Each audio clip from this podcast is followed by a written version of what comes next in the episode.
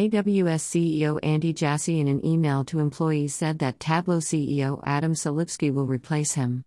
Selipsky helped launch the AWS when he was hired in 2005, and then spent 11 years building the unit before taking the top job at Tableau. Selipsky will make his return to AWS on May 17 and spend a transitional time with Jassy. Salesforce bought Tableau in June 2019 for $15.7 billion, and Selipsky was at the helm since then.